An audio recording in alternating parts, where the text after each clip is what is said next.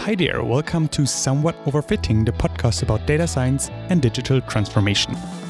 My name is Jonas, and every week I am interviewing people in the data science field on how they use data in their day to day business life. Today I'm talking to Adam Whalen, data analyst at Love Communications in Salt Lake City. Adam did a double major in political science and strategic communications and then started out as a digital marketer at Love Communications. There, he basically built up their data unit where he is lead consultant now. Adam and I talked about how he started in data science, how Love Communications uses data, and what he thinks about algorithms in marketing. We also discussed how he embraces the use of data at the agency and how he shows the value of his work. So let's get started. So, hi Adam. I hope you're Hi. doing all right with all the COVID stuff. Can you first give us a little introduction about yourself? Yeah, definitely. No. So my name's Adam Whalen. Um, I'm in my final semester of my master's program at the University of Utah, uh, getting in business analytics. I am 23 years old, uh, huge baseball nerd, but in terms of my actual real background, so I've been working in data analytics for close to four years now.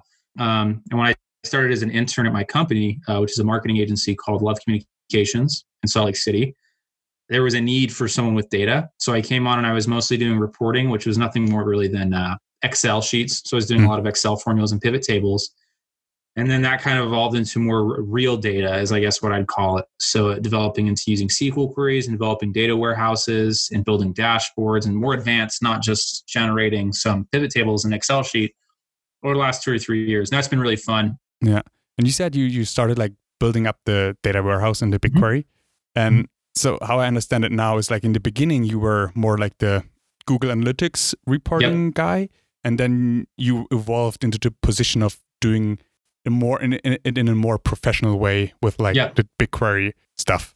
How, how did that happen? Was it like the, the boss came on and were like, "Hey, dude, we need to get serious with the data stuff," or Yeah, no, that's a good question. I got to rack my brain a little bit here because there's not like a specific moment. Really, it was kind of funny. So it came up along in a couple of ways. So we slowly and slowly got more data advanced, right? Um, Yeah. We were starting to kind of get new data pipelines. And so we have reps with Google directly. So we, this is probably about two years ago, we run all of our campaigns through Google Campaign Manager. Mhm. It was called DoubleClick. Um, in the marketing world, if you do media buying, it's pretty common. Um, It's called an ad server and we were talking about how there's all these new reporting capabilities. We could get new new information on our audiences, new reach and frequency, just a whole host of new fancy marketing laden term metrics.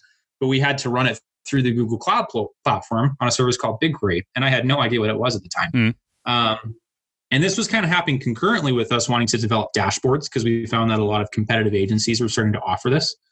And so I did some research. And so it's funny because I can't point it to anything other than a Google sales rep two years ago introducing this cool new layer of data. And I was like, all right, that's awesome. Um, And so, yeah. And so we learned about Google BigQuery. And that's when I kind of started learning about it. And that's when, honestly, that was like the first time I learned about structured query language or SQL. Yeah. Um, that was, is- which is so funny, right? That you can be, you know, that's that? only two years ago, Yeah. you know? Um, and so the modicum to launch BigQuery was kind of out of thin air, but it was saying like, hey, all we were doing to your point, we were getting numbers out of analytics, we were getting numbers out of our ad server and just throwing them into PowerPoint slides. And when the sales rep came along and talked about not only the new metrics we could have, but the fact that we could use these to build live dashboards, it's like Google Data Studio. Um, we now use Tableau. That was really cool. And so I'm, I'm lucky enough to work at a company where, you know, my boss was basically like, hey, you know, why don't you 10 hours a week start learning SQL, start learning Yeah. BigQuery, see what you can do. And I took a couple of classes, um, like online classes like W3 schools Yeah. and Data Camp, um, and just learned it. That's honestly my introduction to BigQuery. And it's funny how much Googling I've had to do to get used to the cloud platform as well, just the whole UI and everything. So And what kind of data do you store in the BigQuery? Mhm. Like you're in an ad agency, you have different companies. Main main customer are tourist, like Yep. local government tourist company, companies or like entities. Yeah, yeah, yeah. No, that's well said. So yeah, no, we store. It's really interesting. So in the marketing world, um, you have impressions, right? So how many people have seen your ad, and especially because I focus a lot in digital marketing, Mhm. that's much more trackable. So we know that if you saw a banner ad, we can we can kind of track that. Yeah. And so what we store in the warehouse is we actually we we get a direct transfer. So every single impression that happens, we get 100 to 200 data points on what else they did. Yeah. So we know if so our our warehouse is filled like our row level data is pretty much all impression level data. Mhm. So it's basically saying this impression occurred. Did they click on the ad? Did they not click on the ad? What creative unit were they served? Um, did they convert on the website? Did they even make it to the website? Mhm. That's kind of the type of data we're storing. But then we're also storing just kind of aggregated metrics like our google analytics data lives in our warehouse Yeah. um, and we don't get like the user level data for that we just get sort of like the main google analytics metrics just in a nested format in our Mhm. tables we get facebook data and then we actually absorb what's really fun um, and this kind of shows you how fun you can have with data analytics is we absorb a lot of third party data so Yeah. we have weather data so we can look at if folks in like let's say someone in new york's planning a ski trip Yeah. we actually monitor when the temperature drops to a certain level because we know it's correlated with an increase in searching for a ski vacation because Yeah. it's getting colder and they start to think about it. So that's another cool layer we have in our warehouse. And nowadays with the world of COVID, um, not to, you know, timestamp this recording, um, as we're all quarantined, but we actually have like case data. So when we're talking about when to start advertising in states, we're actually tracking okay. the positive case rate and the, the, the states to know that they're ready to receive advertising. Yeah, and they have then in in the data warehouse. How can I Mhm. imagine that? Is it like a project for each client, or is it like every data is together in one pot, and then you kind of like take for every client what you need, or is it Yeah. a bit of both? Yeah, bit of both actually. So what we do, the way we structure it is uh you're dead on all around actually. So we everything we ingest, we put in a data lake. So Yeah. in Google BigQuery, we have one project that houses absolutely everything. So Yeah. Whenever we so we use a mixture of a service called Stitch and Matillion to load in data that we wouldn't otherwise have. And then the Mhm. rest actually because we work within Google's marketing offerings, Yeah. we actually have the ability to directly so a good example is our paid search data or Mhm. PPC pay per click data Yeah. goes directly into BigQuery, right? Yeah, Just right in. Yeah. Because it's both Google services, so they Yeah. speak very cleanly to one another. Yeah. Um, but the rest we put it in one project, one Google BigQuery project, and it's just called our data lake. And then what we do is we have separate projects for the other clients, and we'll fetch data out of the data lake to Mhm. create the data sets within those specific projects for those clients. Um, but that's kind of like a best practice that I wasn't even really aware of Mhm. until I talked to some Google folks is to have a data lake with all of the raw, untouched data that you're just collecting all the time. And then however you hierarchically organize your data. For us, it makes sense to do it on a client by client basis, obviously, because it's right. I mean, it's just such a nice, clean way to organize it. You fetch from the raw data and you can actually do the cleaning in one whole process. So we don't have unorganized, dirty data for 10 clients and 10 projects. It's all just in this one project. And then everything for the client level is really nice, cleaned tables to, Yeah. to pull from. The Facebook data, for example, or the the um, weather data, is it Mhm. requested via an API, or how do you get that data in the BigQuery? Yeah, no, that's a good question. You're actually bringing up not to spoil um, anything, but you know, this is one of the biggest challenges we're facing. So Yeah. nothing's API driven right now. Yeah. Weather data is actually nice, and in BigQuery, especially if you're ever bored, you can sign up for an account. They have a bunch of public data sets that you Mhm. can just use, Nice. and weather's one of them. So you can actually tap into a free weather data set, no API needed. You actually just pin it as a new project into your data lake, and you Mhm. have it. In terms of Facebook, um, we go through. So we could be using an API. We Mhm. don't use an API because we don't have the technical know-how to kind of set that up, and Mhm. takes a long time actually to get properly. Facebook's one of the hardest companies to work with in terms of fetching data. Hmm. Takes a so we've only started ingesting Facebook data as of about three months ago, actually. Hmm. Um, and if you were to set up an API from scratch, get the data, and make sure everything's transferring correctly, um, it can take north of six months to get Facebook to work. Wow. So yeah, it's it's They long. don't want to So share we their data there. yeah, they do not want to. Um, so we use a service called Stitch. There's a lot of these guys. Okay, They're yeah. basically ETL partners that Right. already have connections to them. Yeah. So what's happening on the back end is I'm going into Stitch and I'm giving them a level of permissions on my Facebook account to Mhm. take the data from my account, and they've already gone through the approval process. It's essentially a backdoor, Yeah. is what it is.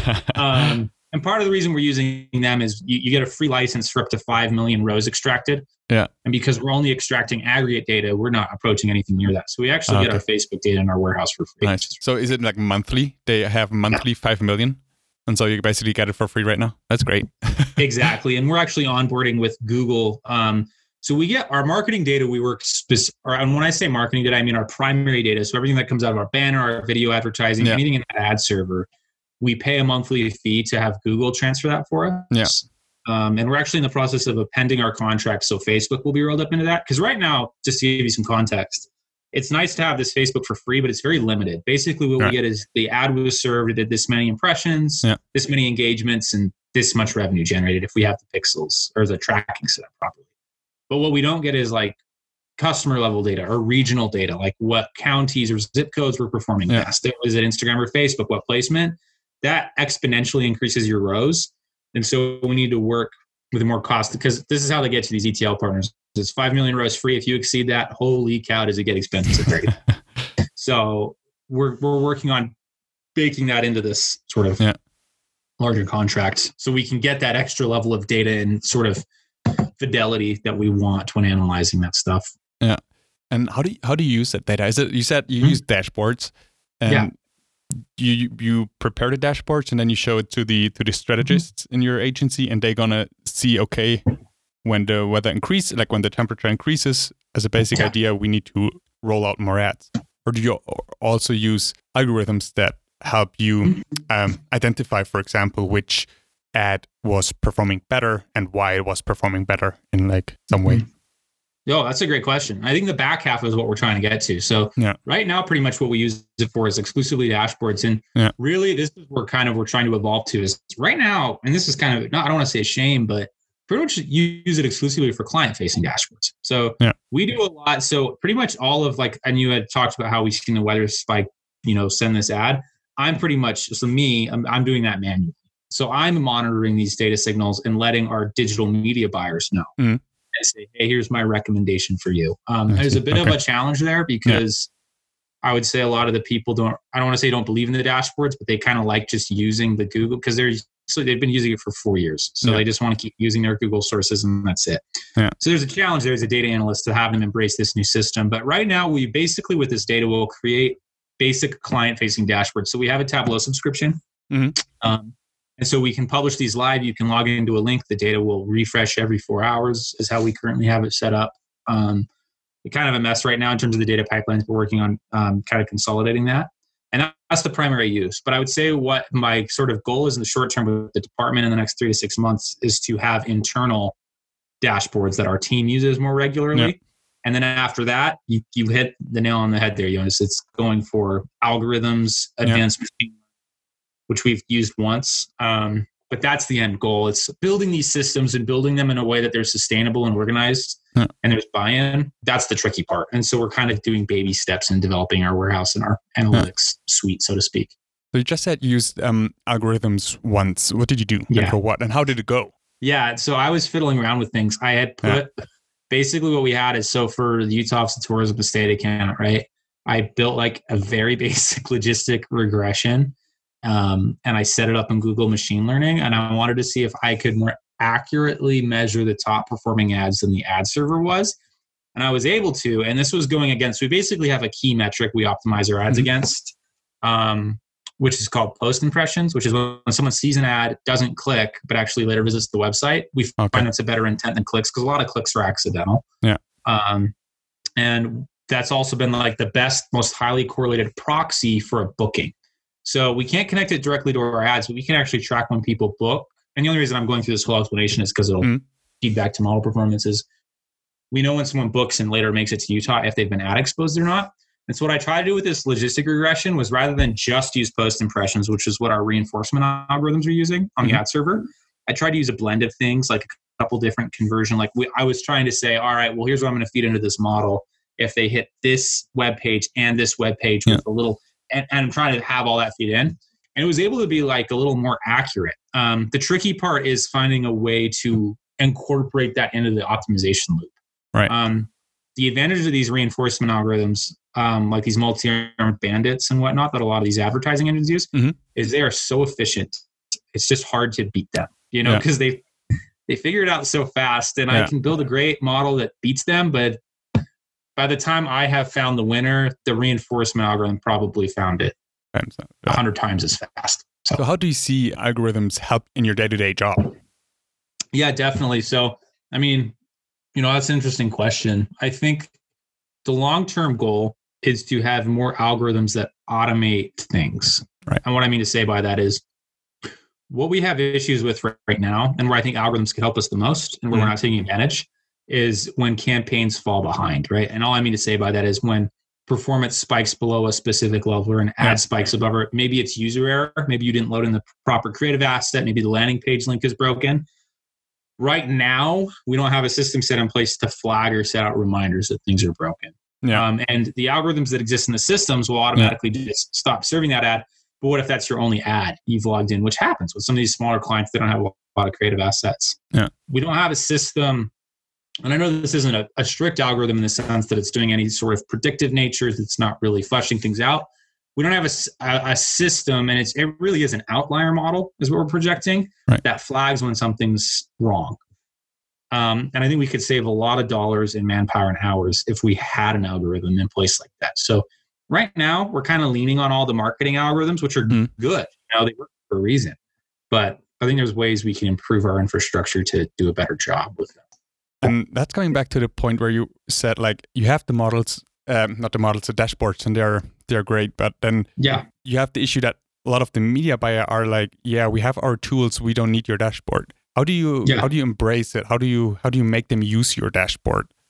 Totally. And this is something that I'm really starting to do. And a lot of it is yeah. listening to feedback, right? Yeah. I think one of the main components of being a data analyst that most folks miss is the communication aspect and the listening yeah. aspect. I think there's just one too many cocky data analysts in this world. You know, I just and I just mean that broadly. I don't even mean yeah. a specific person or an entity. I just think folks in data analytics feel very cocky about the power they have at their fingertips, yeah. and a lot of that results in a lack of communication. So one of the things I've been trying to do is every time I create a dashboard, maybe not through an official survey, but I'll just go through some user testing. I'll just say, hey, what do you like? What do you not like about this? What could be improved? What would make you use this more? You know what I mean? Right and in that iterative manner because the one thing i would say is you can never expect someone to immediately adopt your creation immediately.